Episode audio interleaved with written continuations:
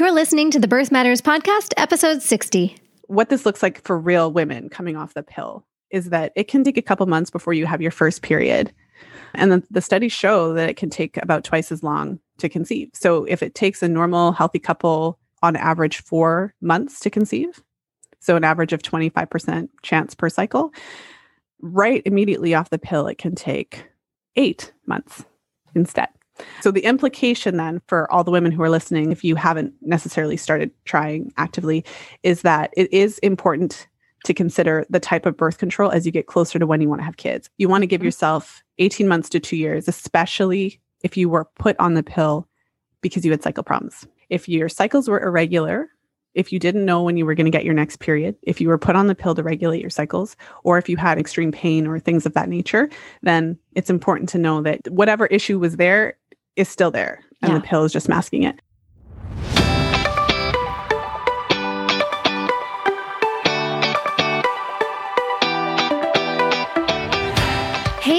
And welcome to the Birth Matters Show.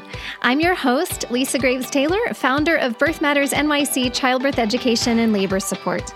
This show is here to lessen your overwhelm on the journey into parenthood by equipping and encouraging you with current, best evidence info and soulful interviews with parents and birth pros. Please keep in mind the information on this show is not intended as medical advice or to diagnose or treat any medical conditions. If you like the show, we'd be so grateful if you'd write a review wherever you're listening to this. You might just get a shout out on social media or on the podcast if you do. In today's episode, fertility coach Lisa Hendrickson Jack joins us to explain how the fertility awareness method can be used for the TTC fertility journey, as well as for postpartum and lifelong bodily awareness. Lisa is a certified fertility awareness educator and holistic reproductive health practitioner who teaches women to chart their menstrual cycles for natural birth control, conception, and monitoring overall health. In her book, The Fifth Vital Sign, Lisa debunks the myth that regular ovulation is only important when you want children by recognizing the menstrual cycle as a vital sign. Drawing heavily from the current scientific literature, Lisa presents an evidence based approach to fertility awareness and menstrual cycle optimization.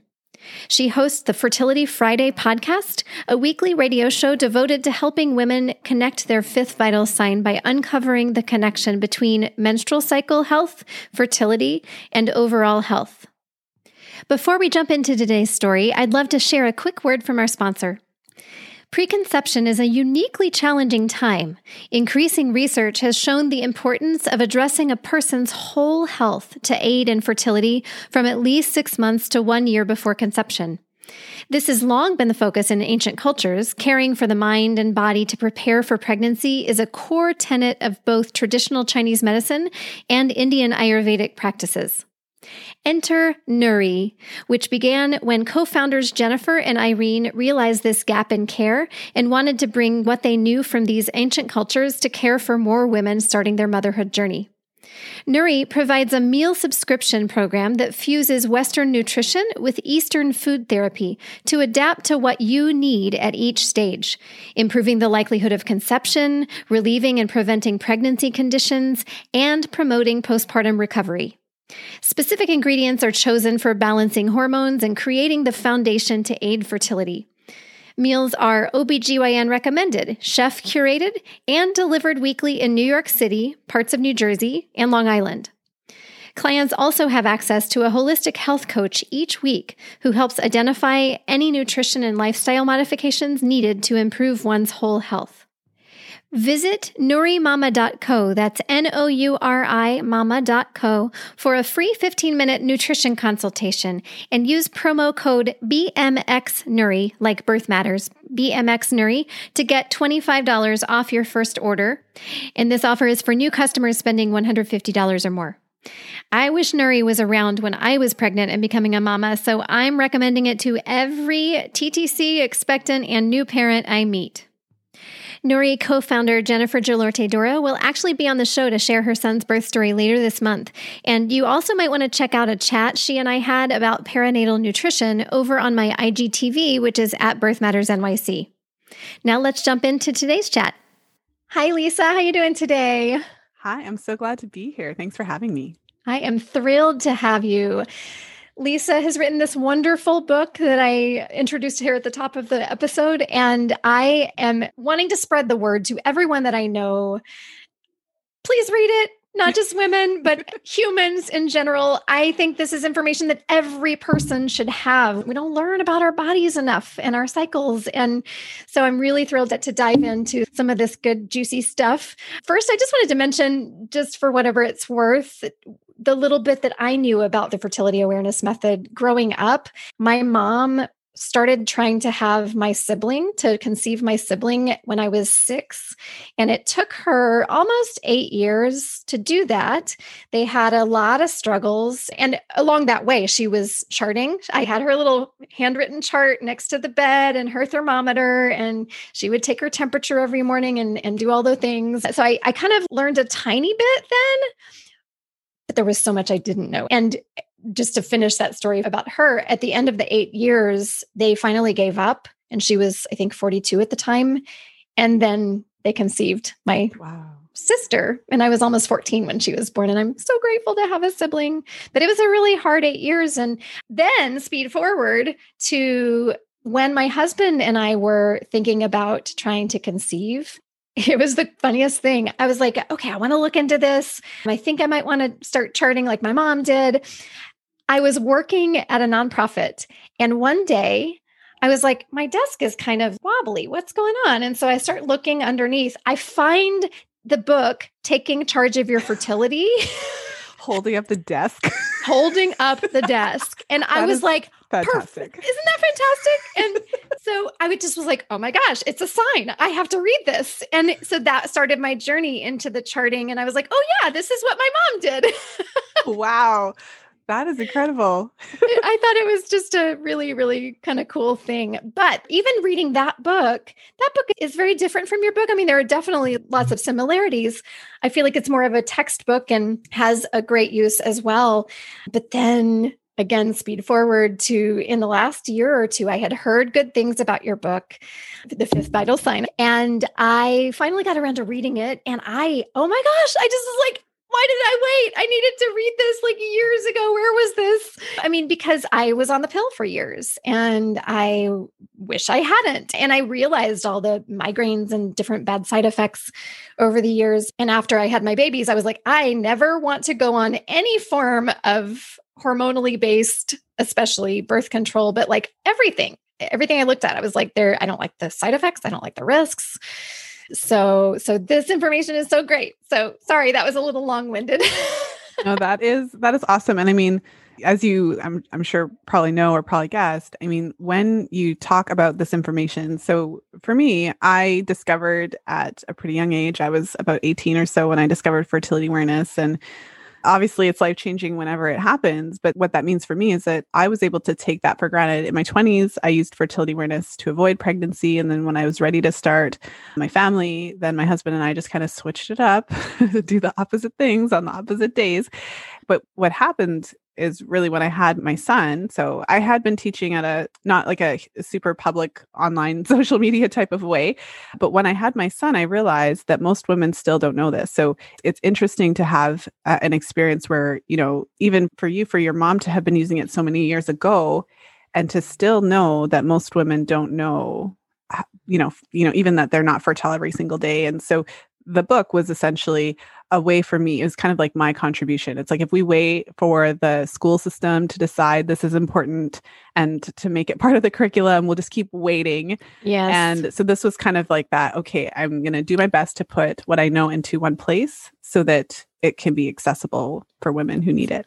Amazing so before we jump into like what is the fifth vital sign and all that good stuff, can you just tell us a little bit more about how you got into this work, how you became passionate? Yeah, well, I mentioned that I found fertility awareness at a young age. So when yes. I had from my very first period, it was painful and heavy. so my experience with menstruation as a young lady was not, you know, the greatest. And I was really into sports, you know, as a ballet dancer, you know, basketball, all the things.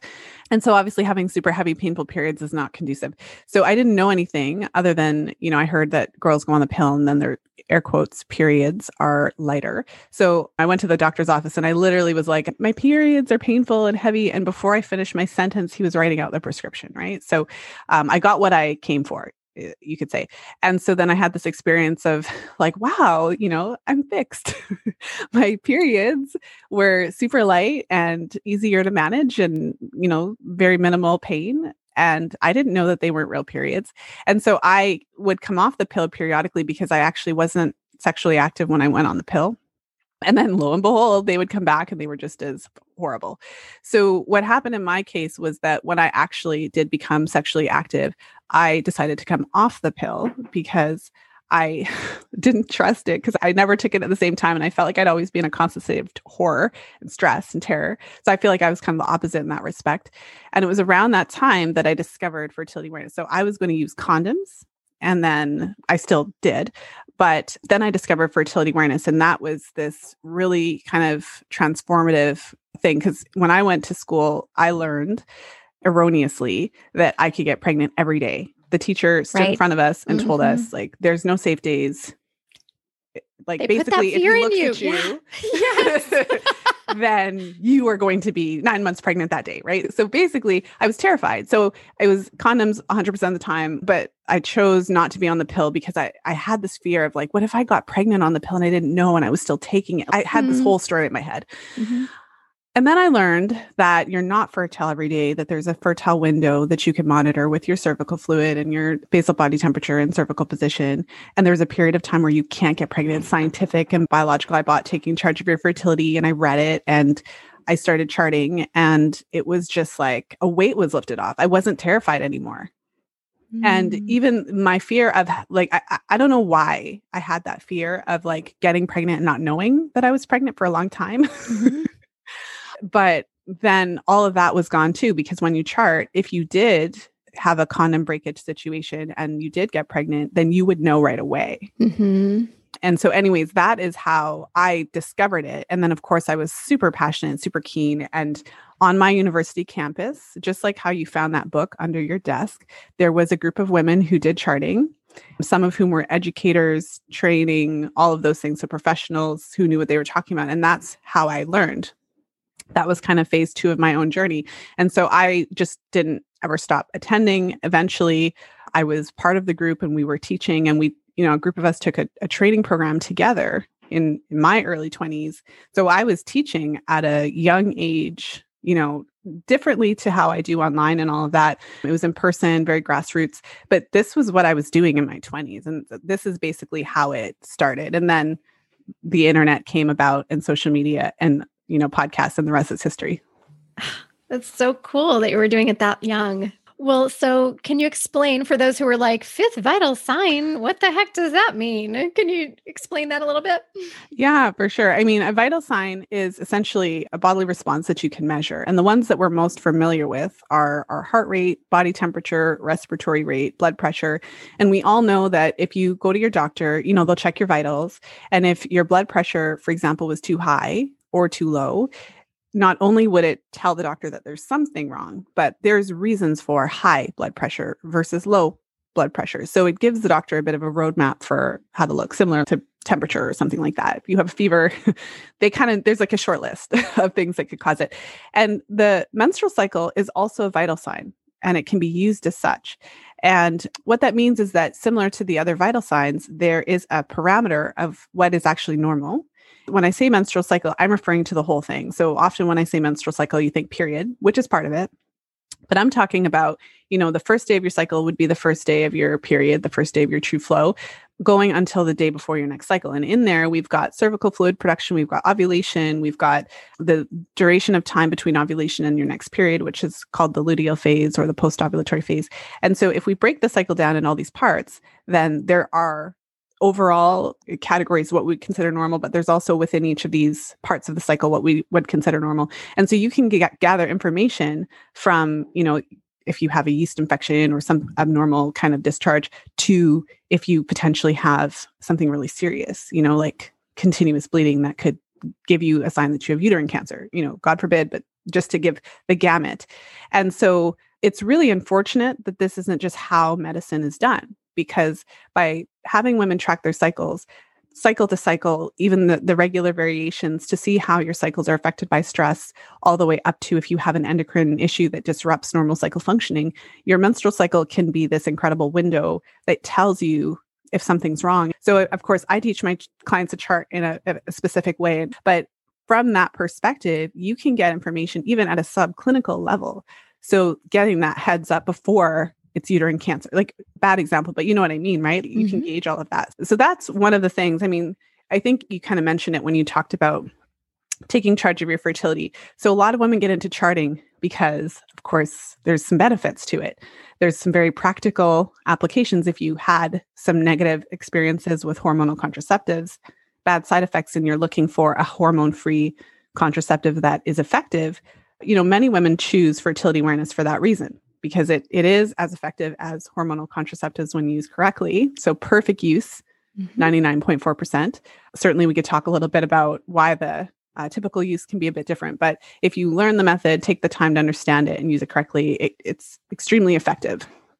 Other women are using it to get pregnant, but mm-hmm. there's this kind of elephant in the room where when women start to chart, they quickly start to notice that their cycle curiously changes with respect to their health. And so this is the part of it that I really address and that's probably what made my book a bit different. And yeah, that's what I was going to point out is that that's what was so eye-opening was I was like, "Oh my gosh, there's so many other uses. There's so much more value in fertility awareness than just trying to not have a baby or trying to have a baby just for our body knowledge to to know when we're getting sick or like you were saying you can have insight on very specific potential health challenges that we might encounter in our life way before a doctor would ever even know it right mm-hmm. Mm-hmm. Well, and I mean, that was my personal experience. So, of course, for me, I I wasn't there for like the the whole enchilada. I just wanted the birth control to be honest with you. so when I started charting, that's it. I was just like, mm-hmm. wow, like I can use this. I can know when I'm in my fertile window like you know, I'm good to go and I don't have to be afraid and and that's all I was there for. And then I love the iceberg analogy because there's like 90% under the surface that you don't see. So I'm charting and I, I remember reading that there were different cycle lengths, right? It was very liberating. Like, oh, you know, 28 days, every woman doesn't have a 28 day cycle, which is true. But my cycles were like 40 to 45 days. But I, being like all of 18, like obviously didn't know a whole lot with my 45 day cycles. I was like, oh, cool. Like my cycles don't need to be 28 days. Like I, you know, I'm Lisa and I have long cycles. And then fortunately for me, I, I had charting instructors around me who were aware and they looked at my chart. One of my charting instructors looked at my chart and she's like, Lisa, your cycles are too long and your temperatures are too low. You need to get checked for thyroid. Mm-hmm. And that mm-hmm. moment I, I will always remember because I did get checked for thyroid and I did have hypothyroid and it was identified because of my chart. And I was just amazed that someone could look at my menstrual cycle and, and, this was at the time before apps so i had my chart like on piece of paper my spreadsheet but yeah so i was amazed and that is basically where this all began for me mm. because there is the practical application which is amazing but there's mm-hmm. also this other health related aspect that is really transformative yeah and thyroid issues are so common I'm learning more and more and more. And so I always point out in our postpartum wellness topic of childbirth class when we're talking about, okay, you go to, for your six week checkup to your midwife or your OB, and they usually will say, hey, you've healed enough that you can uh, have vaginal intercourse again. And that's when they'll say, you know, let's go over the birth control options if you're planning on using that. And so I always want to plant that seed of fertility awareness right then. I take like just a minute or two. I recommend your book. I'm like, do not pass go. Look into this because if you look at the risks, the black box warnings of the other options, it's very eye opening. Another thing I, I, like to mention is what you were saying just a few minutes ago about how effective it is.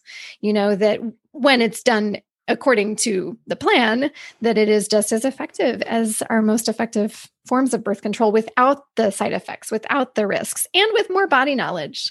And back to the thyroid thing, I'm now 46, so I'm like done childbearing. I have my two children and we're all done with that. So I haven't been charting, but I'm, you know, reviewing your book again. I'm kind of like, you know what?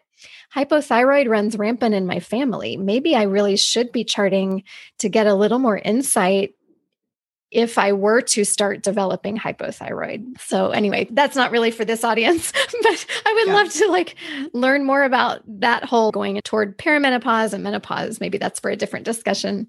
Well, I mean, we could touch on it a little bit. I think that so uh, this is kind of where it comes in as well where, you know, most women are thinking of charting for a specific purpose.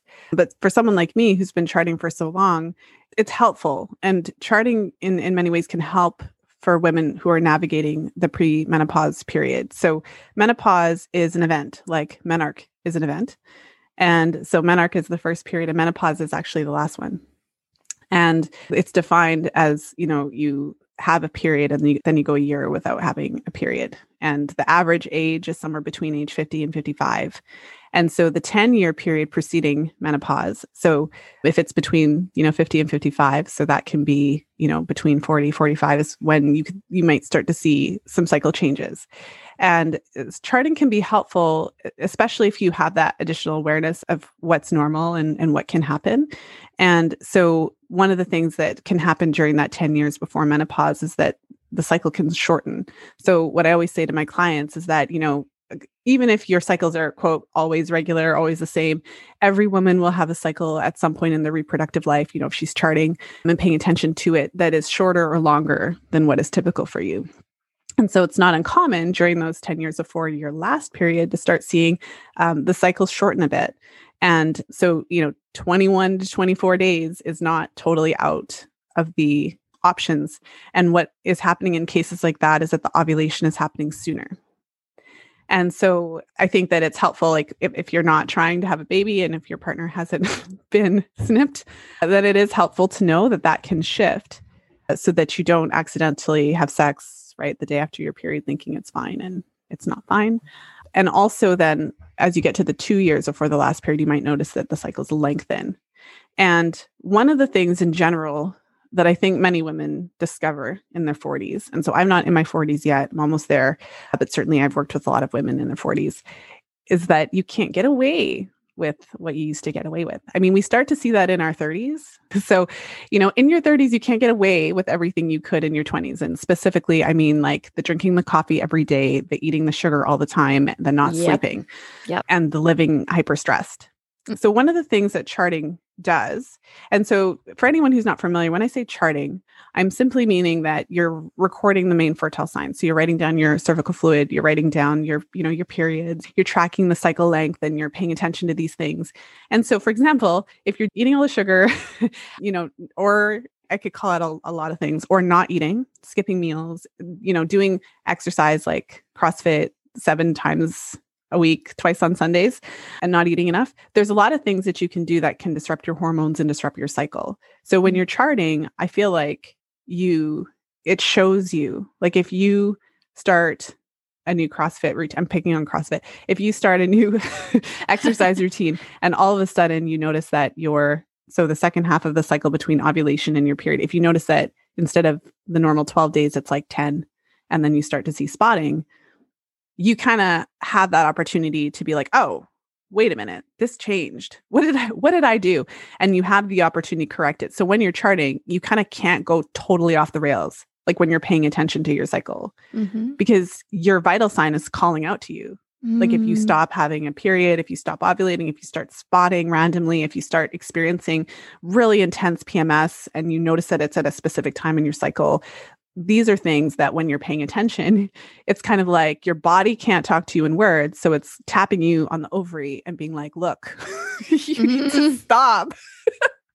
and so when you're if you if you have that kind of going into your 30s and in your 40s when you're dealing with the premenopause phase, then it can be even more of a reminder because in your 40s you can get away with it even less. Mm-hmm. Yeah. And so menopause and the premenopause, it shouldn't be this horrifying, constant hot flashes, like emotional mm-hmm. roller coaster. And if that's what's happening, when you start charting and you start paying attention to when you're experiencing those symptoms and paying attention to how you should be taking care of yourself, uh, I feel like it can be a very useful tool for women in that phase. Yes. Yeah. And another thing that really resonated with me when I was reading your book is the functional medicine approach and the traditional foods approach and the self care approaches all of these things were big things that I changed in my life personally when I experienced some adrenal fatigue a few years back. And I think I had some heavy metal toxicity in my system. And those things were the things that made the huge difference. Eliminating coffee and getting more rest and, you know, all of those self-care things as well as some herbs and things and supplementing vitamin D. So many of the things that you talk about in your book. And so again, I'm like everybody needs to know this because yes, as we age, we start realizing we can't put push ourselves the way we always have. Things start to change as we're aging. Yeah. Well, and I mean, what's the phrase? Like, there's many ways to skin a cat. Given what I do, I think that I find myself with my clients all the time going back to basics. And, you know, for what it's worth, it does seem kind of ridiculous to be a grown up and have somebody tell you to like sleep and like eat. right. But at the end of the day, that's what it is.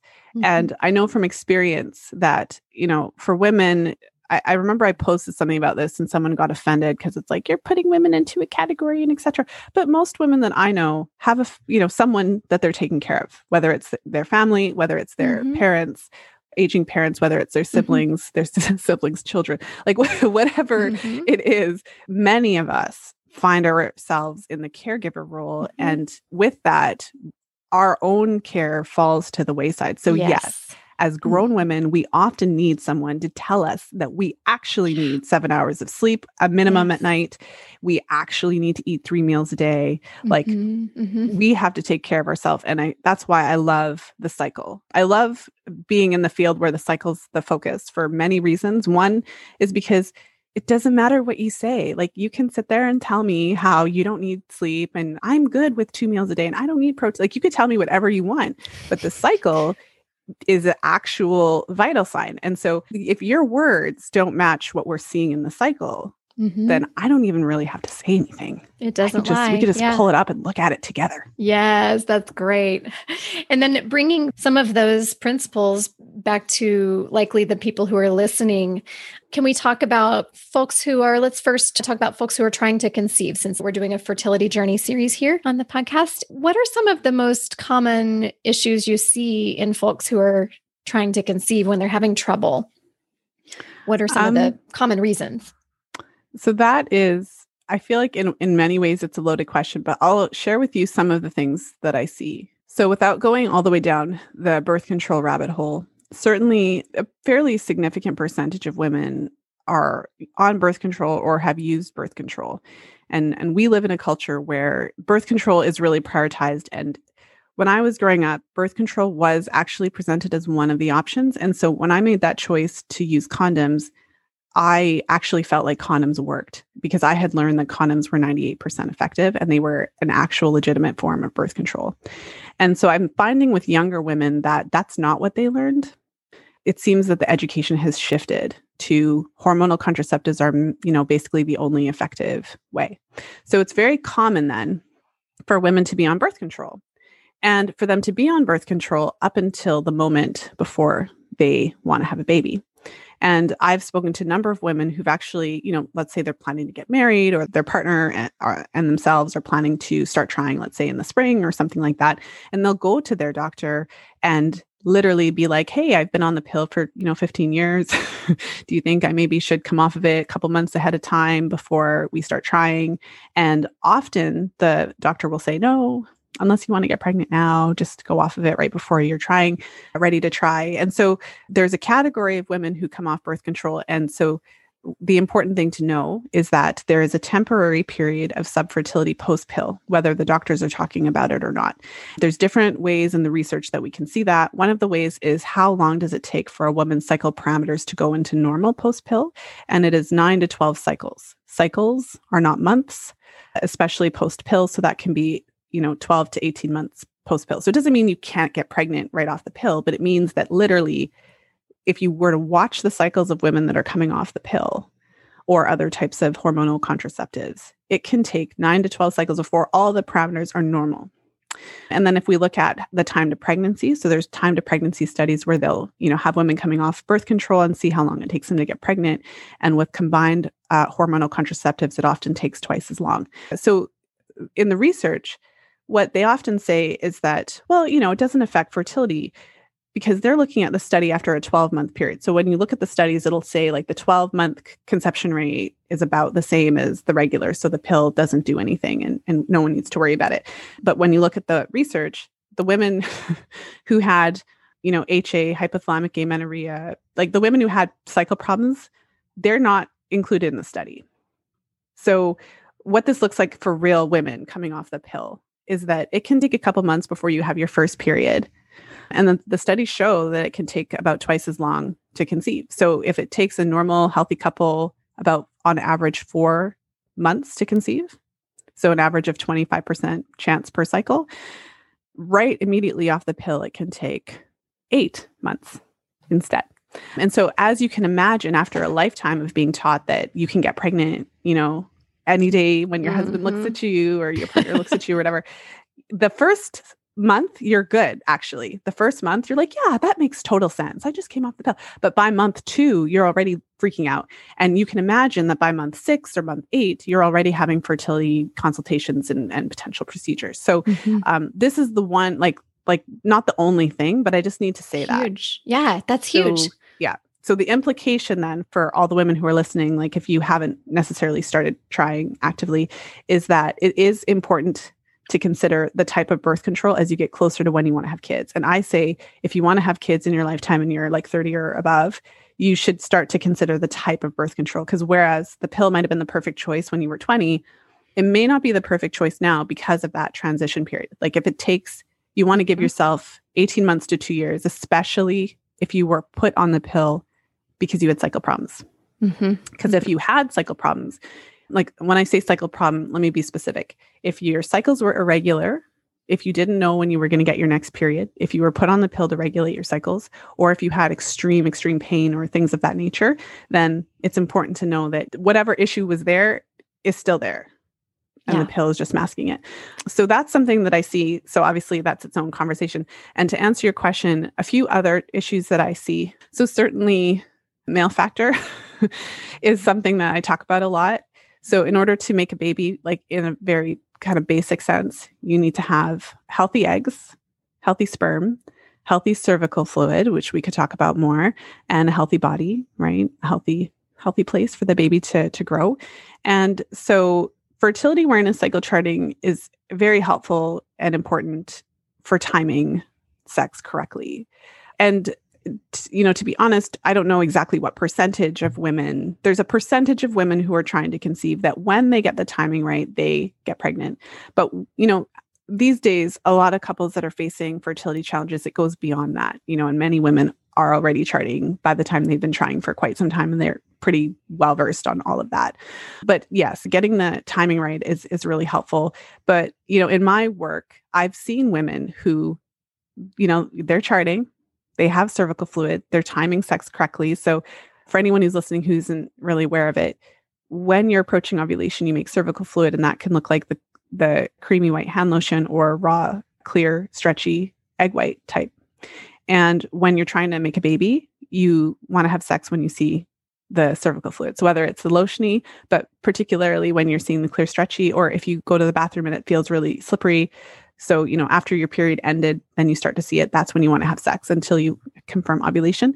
But I've seen plenty of women who are trying to c- conceive and they're having sex at the right time and then they just keep getting their period. It's not happening.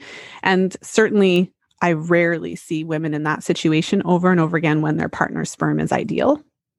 And most of the time, in that type of a situation, if their partners have been tested, they've been told that everything is fine and we could talk about the difference between fine and optimal mm-hmm. if you mm-hmm. like. Mm-hmm. and I would also just say that uh, I think we uh, we often r- automatically assume that it's her issue. So obviously there are times when it is when she has some sort of maybe she's got a, a gut problem uh, some sort of underlying infection when she has some sort of endocrine issue if her cycles are irregular, if she has a metabolic issue like polycystic ovary syndrome, or if she's struggling with, you know, a variety of things. So there's certainly a lot of, you know, female factor issues, but most people don't realize that male factor is like 50% of the time. Mm-hmm. Mm. That means half. right. right. Very important to just emphasize that. And I love that you actually have a section in your book speaking about how to optimize male fertility as well. So there is a little piece in there for for partners. and did you say in the book that I, I think you said something along the lines of that when we're on the pill, that can really, and you actually just used this terminology a minute ago, can mask issues. Can you talk a little bit more about that? Like, can it mask PCOS? Can it mask endometriosis? Those are two of the things that I th- feel like are recurring themes that I hear when people are saying they're having trouble conceiving and they're going to fertility specialists. Two of the, you know, list. Yeah, that's a really important point. So, a, a, good starting point is just to kind of define what it is that the pill does in the body. So there's a lot of white please lies. Do. Yes, please told. do. Open our eyes. yeah. It's like super uh, frustrating. But basically, we're told that the pill either makes your body think it's pregnant or regulates the menstrual cycle. So I like analogies. And so I'll give you one. So if I were to buy like a summer house, and so I'm not up there all the time, but there's like a problem with the piping. And so whenever I turn on the water, like the piping, like the water spills everywhere because there's a problem with the piping. So the pill is what turns off the water. So when you're trying to solve the problem of the pipe, like, so I go up there, I shut off the water, problem's gone. But then, like, when I actually go up there to hang out and mm-hmm. I turn on the water, it's still spilling everywhere. Mm-hmm. So there's the analogy to to base this discussion. So when a woman has PCOS, it's thought of oftentimes as an underlying metabolic condition. So typically, a woman with PCOS has an issue with glucose intolerance, insulin resistance, meaning that when she eats a lot of high glycemic carbohydrates, her body does not process it well. It causes a lot of stress and inflammation in the body, and that interferes with ovulation. And so it's characterized by long, irregular cycles. And so, just to put it out there, when you're charting, it's just the most obvious thing. She is ovulating, it's just she's ovulating sporadically. So she may have cycles that are 45 days or 50 days, but she still has cycles. And I've worked with a number of women who are skinny. I'm saying this for a reason. Many health professionals learn that women with PCOS are overweight, and that's one of the signs that they look for. And so there's women who are not overweight, but they have these metabolic issues that are interfering with their cycle. So to me, it's super obvious. And I'm like, you need to go get yourself tested for PCOS. But I've had clients who basically tell me that the doctors say, no, you can't have PCOS, you're skinny. So it's oh, called wow. lean PCOS in the research, but I'm just giving that as an example. So mm-hmm. so this is an underlying metabolic condition. Women with PCOS are twice as likely to develop type 2 diabetes. So what do we do? Do we counsel her on her diet? Do we try to get her blood sugar balanced and whatever? No, we say her cycles are regular. Let's put her on the pill to regulate her cycles. So what happens is that she still has the metabolic condition, but now you've shut off her body's way of telling you about it. This is why we call it the fifth vital sign. So in the book, mm-hmm. I give the mm-hmm. example of like the fire alarm. So you've got a grease fire in the kitchen, the fire alarm's going off, and you're like, eh, let me just take out the battery. I'm just gonna go downstairs. I loved that. that was gonna... so powerful. Yeah, really powerful. Yeah.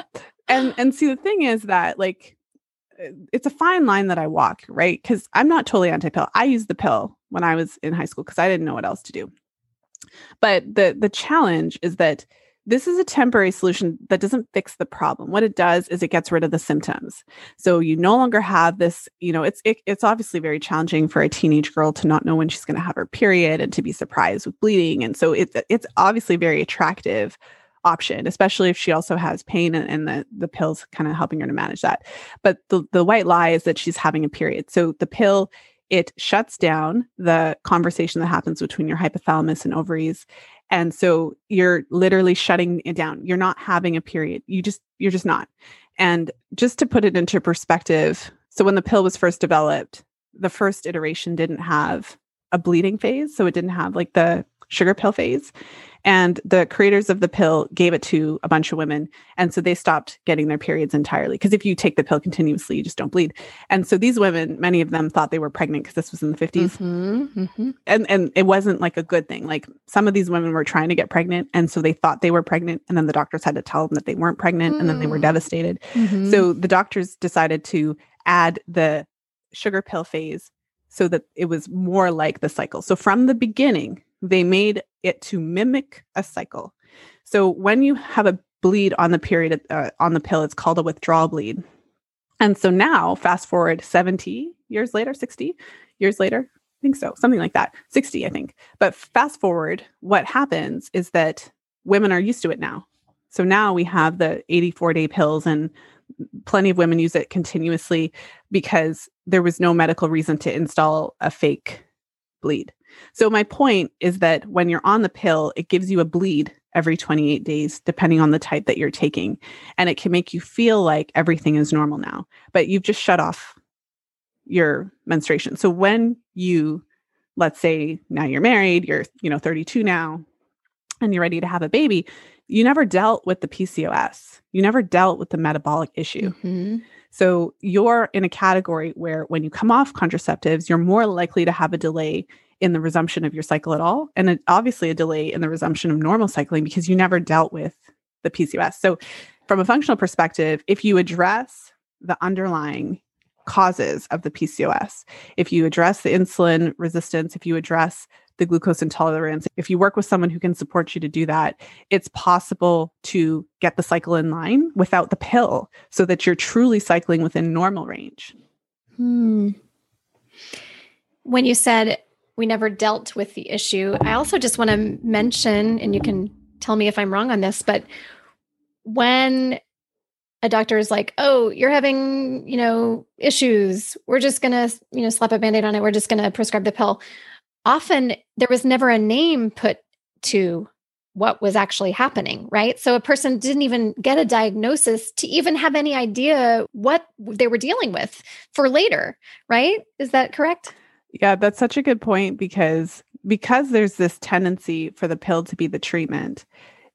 It kind of I mean, it depends on the practitioner. I mean, you can't sure. just paint them all with the same brush, but sure. There's less of an urgency to test her blood, you know, to see if she has high androgens, to do an ultrasound to see if she has cystic, you know, cysts and, and so depending on the f- practitioner absolutely and initially when you had asked the question you'd also mentioned endometriosis so that's also and I, I, would say endo is a bit of a challenge because currently to my understanding the most accurate way to get a diagnosis is actually through laparoscopic surgery. So you know that that raises a question you know are you going to test every 21 year old girl with severe period pain? Like are you going to give them all and does she need a, you know a laparoscopic procedure? Mm-hmm. but but see the thing about it is that if you want to have children at some point in your life, you will have to address it eventually.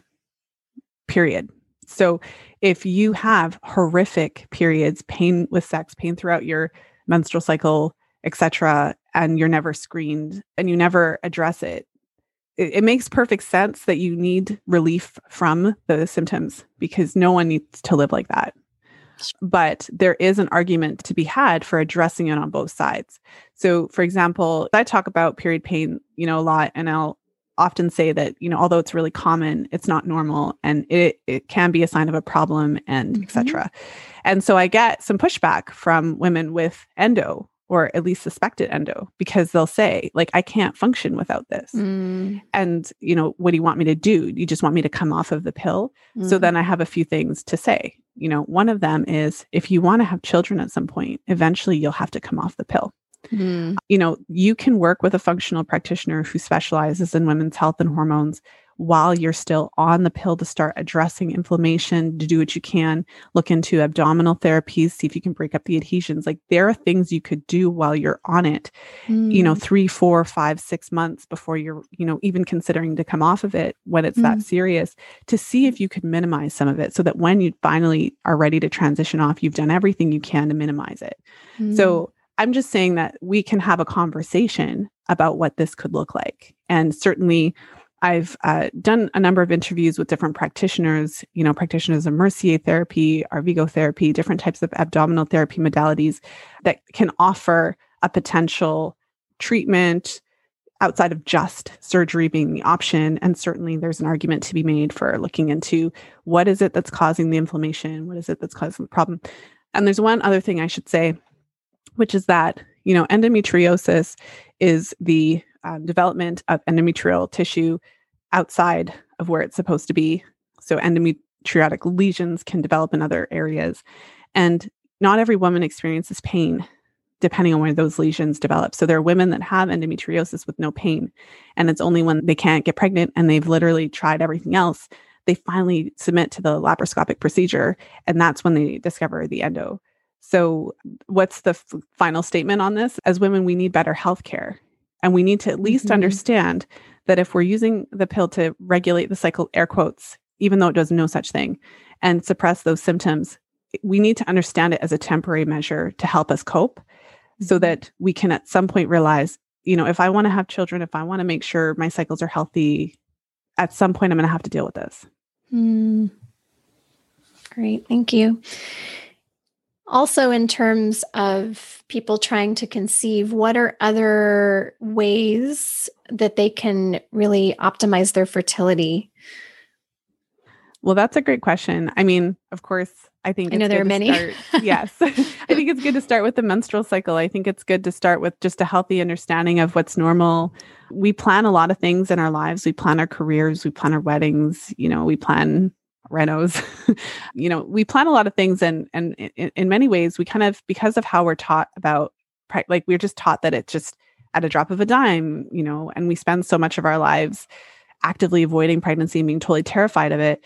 We don't generally plan pregnancy as much as we plan everything else. I think now that mm-hmm. people are seeing that a lot of, you know, couples are struggling with fertility challenges, women are kind of more apt to be asking these questions, but generally speaking, I think I can still say that we don't really plan for it. So it's not to say you have to be totally crazy about it, but I think that in my perfect world, we would look at fertility differently. We would still, of course, prioritize contraception as a concept so that we can really make that choice of when we want to have children. But my idea of feminism isn't just that I can avoid pregnancy when I don't want a baby, it's also that I can have a baby when I want to and I'm informed about how to optimize. So if I was like, you know, 19 and I'm trying to optimize my chances, what would be helpful would be to have that knowledge and information about how your body works, how your fertility works, how your fertility changes with age it doesn't mean you can't get pregnant, you know, when you're in your 30s and 40s, but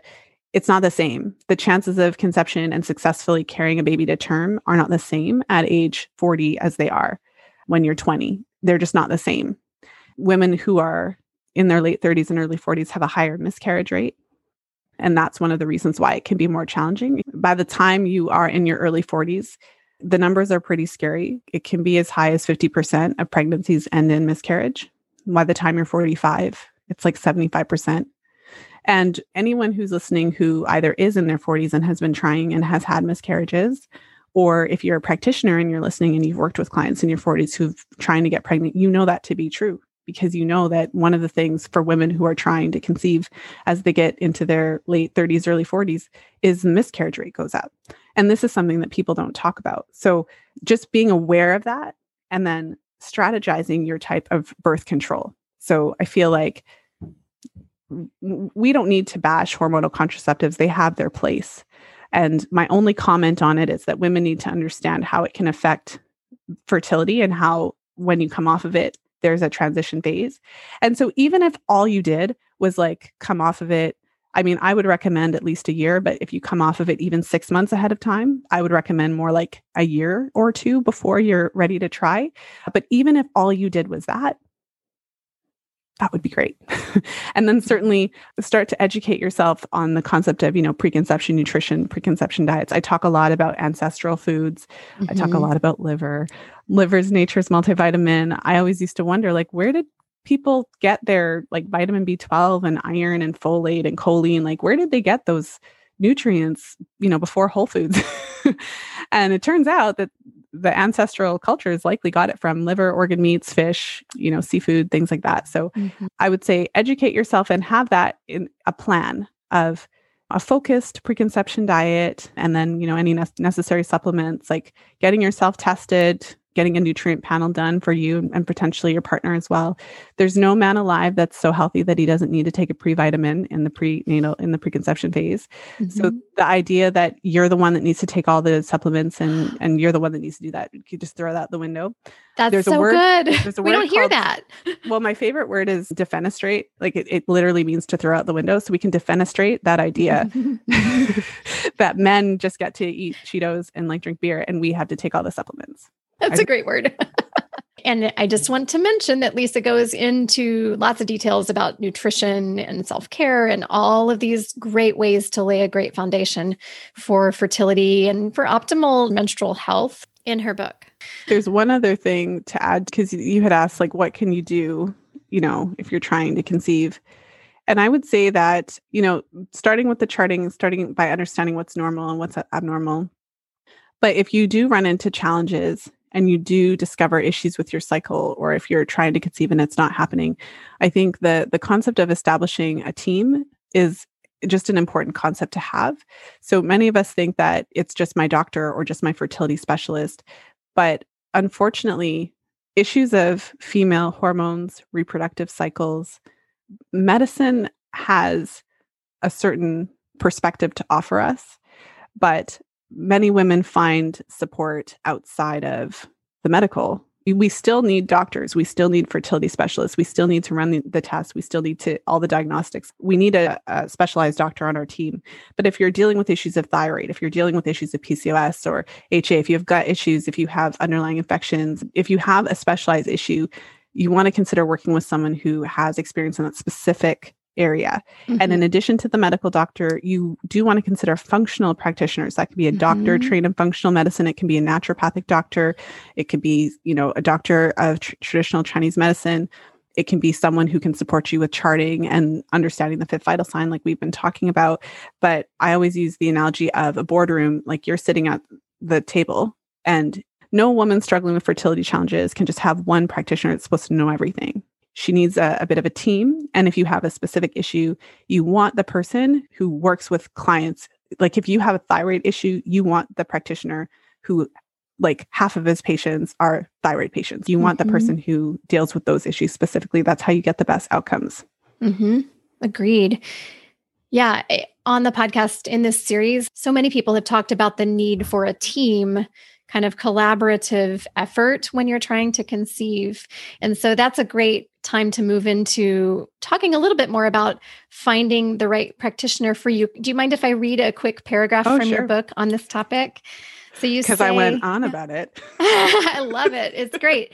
And I, I found that this really resonates in terms of seeking a care practitioner, not just for the fertility journey, but for pregnancy, for life, for so many things. So you say the first step is finding a practitioner whose perspective already aligns with yours. Find someone who already provides the type of care you're looking for, someone you don't have to convince to see things your way. If you require support that goes beyond the services your practitioner provides, it's time to see someone else. You wouldn't walk into McDonald's and demand steak and lobster, they sell burgers there. And I know you wouldn't take your car to the library for an oil change. It's time to get clear on the fact that different health professionals offer different services. I love that.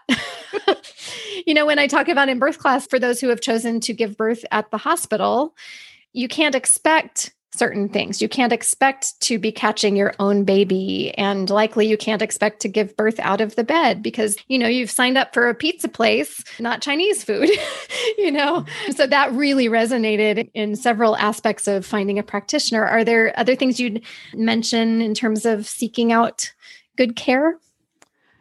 Yeah, I think that one of the challenges as you become more aware of your cycles and so let's say you're charting, you've been charting for, you know, 6 months to a year and you've started to see that when you're really stressed, when you don't sleep, it affects your cycles and so you go into your doctor's office with your charts and you're so excited to like enlighten this person and the doctor looks at you and says, ah, "I don't deal with that. Like I don't I don't want to see them."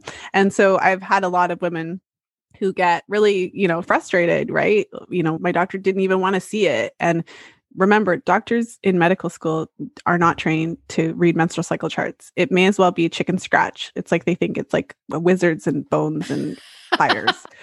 and now I again, I can't generalize, because there Mhm. are actual medical doctors that do take specialized training programs to be able to read cycle charts. Like Where are those? hospital. I want to find those. look up NAPRO technology. It's a thing. It's like a fantasy world of actual doctors who are who but the key in that statement was they took additional specialized training of their own volition outside of what they were taught in medical school. These are people who learned about the cycle and really are passionate about it to the point that they took additional training of their own volition and expense.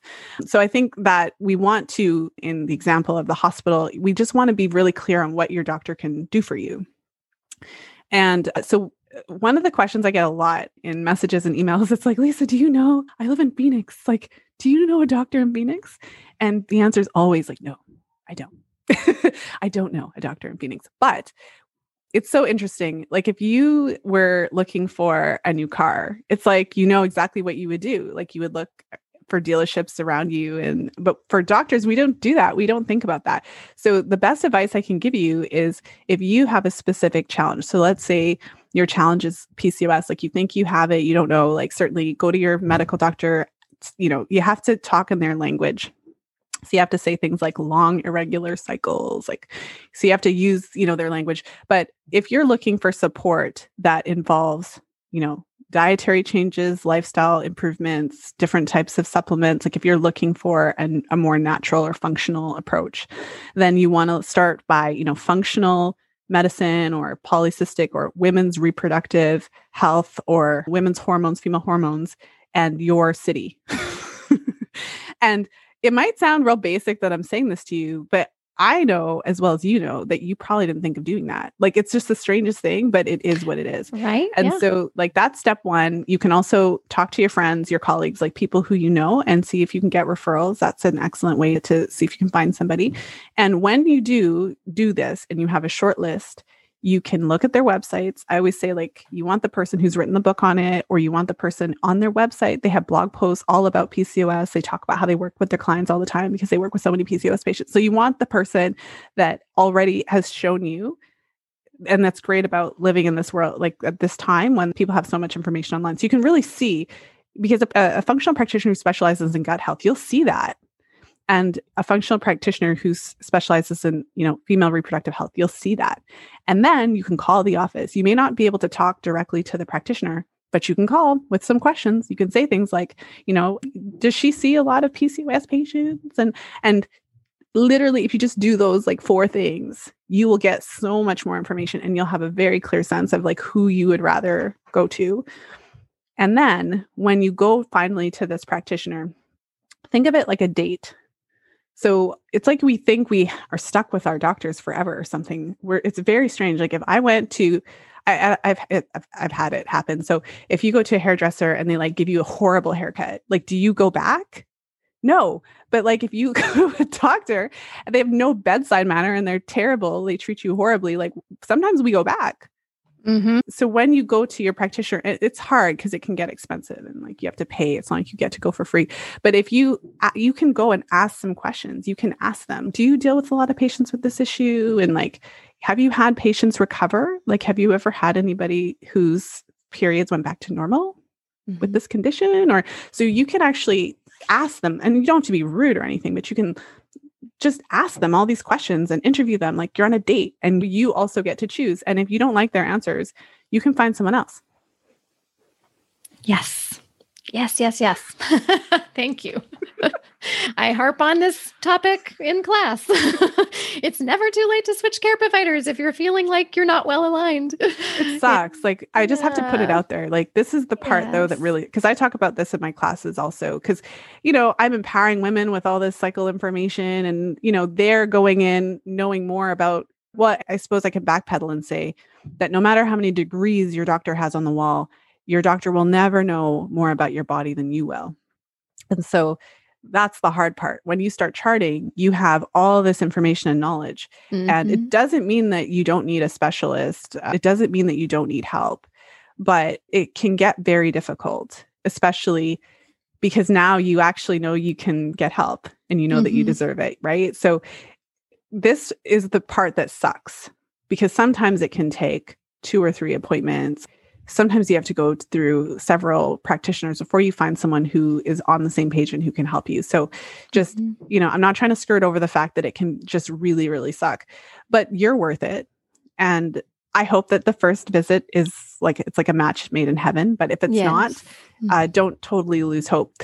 One thing I've learned from doing podcasting over the years and you've probably found the same thing is that there the world is filled with incredible practitioners who know what they're doing and do excellent work but they're not out there doing the work they're like actually working so they're not necessarily out there like on oprah but mm-hmm. you could have the most mm-hmm. incredible person in your town and you wouldn't even know mm-hmm. because they're not like on a billboard or whatever so mm-hmm. definitely look where you are you'll be surprised i mean yeah.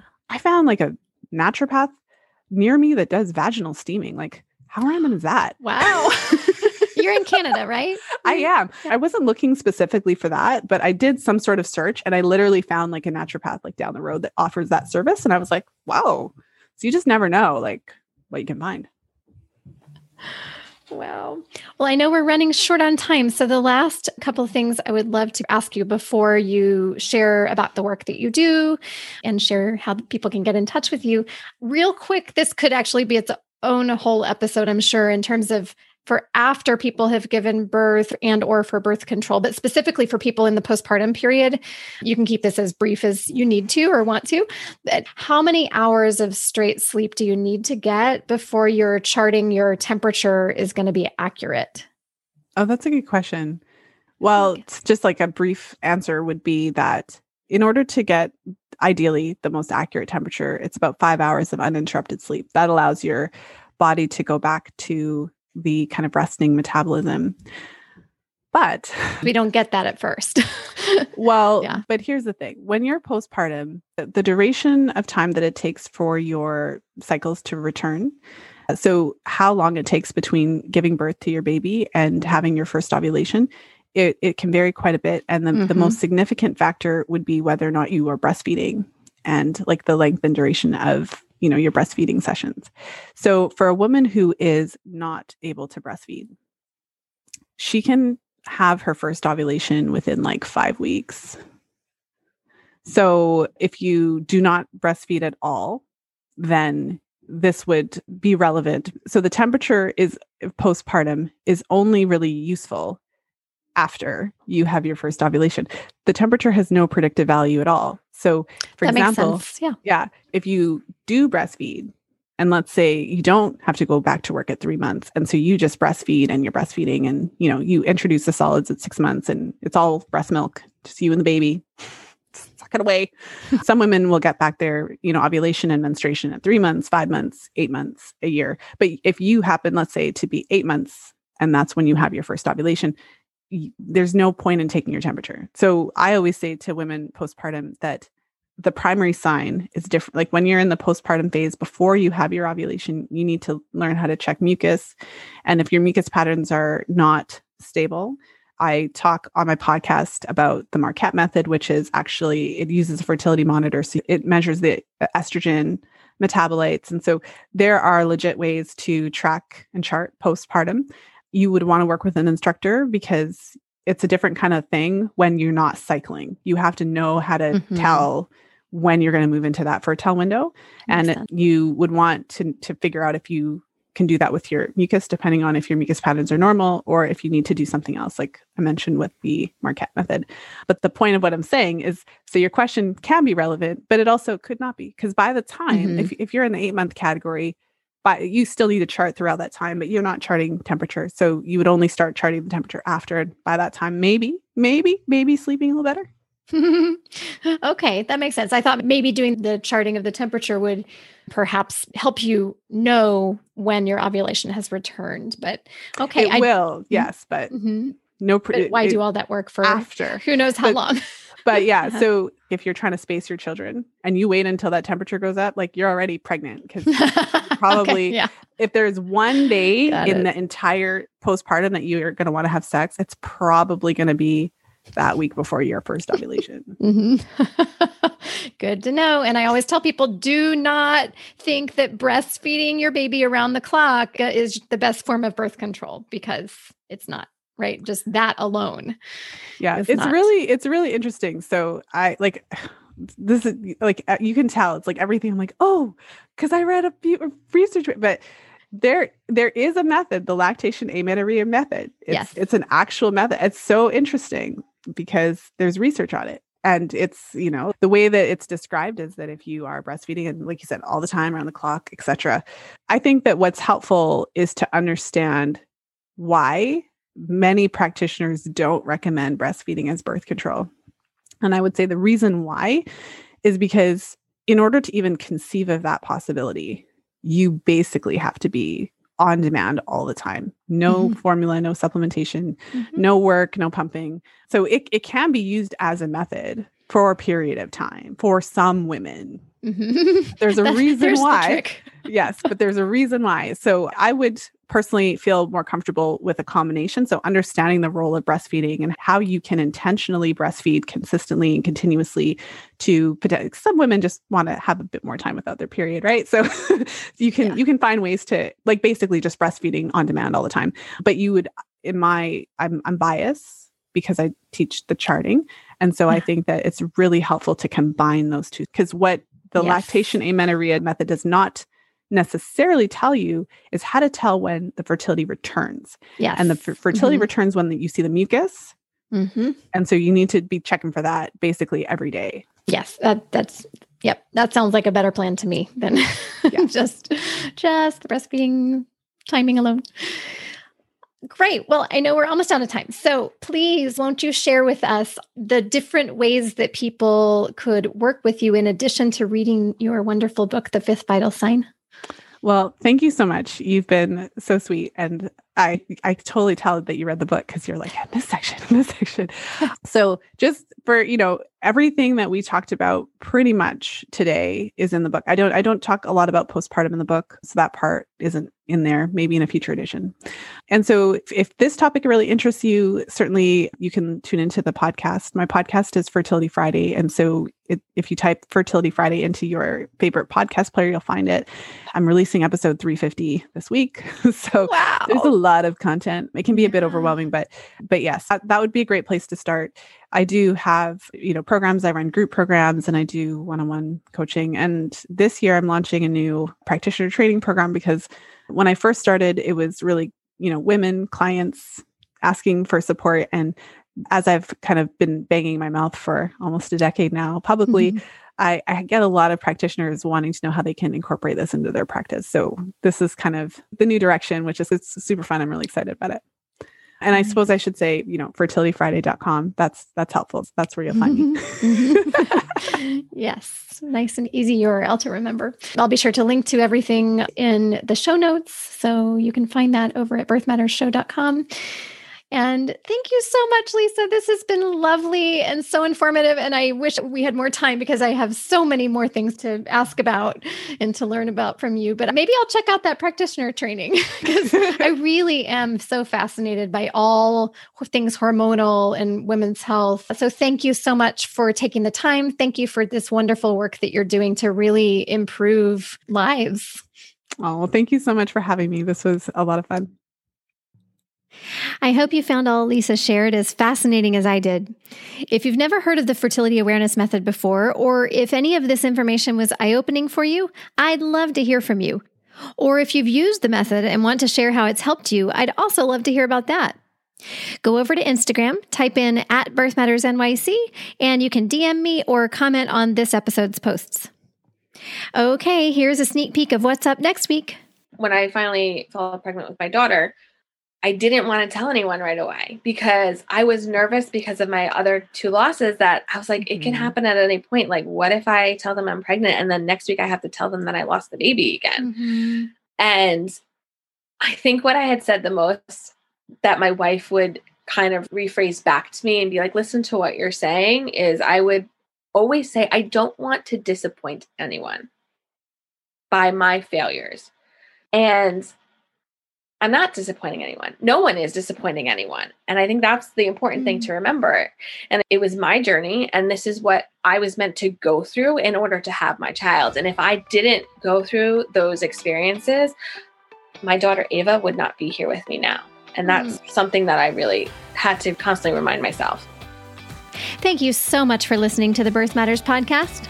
See you next week. And remember, you know your body better than anyone.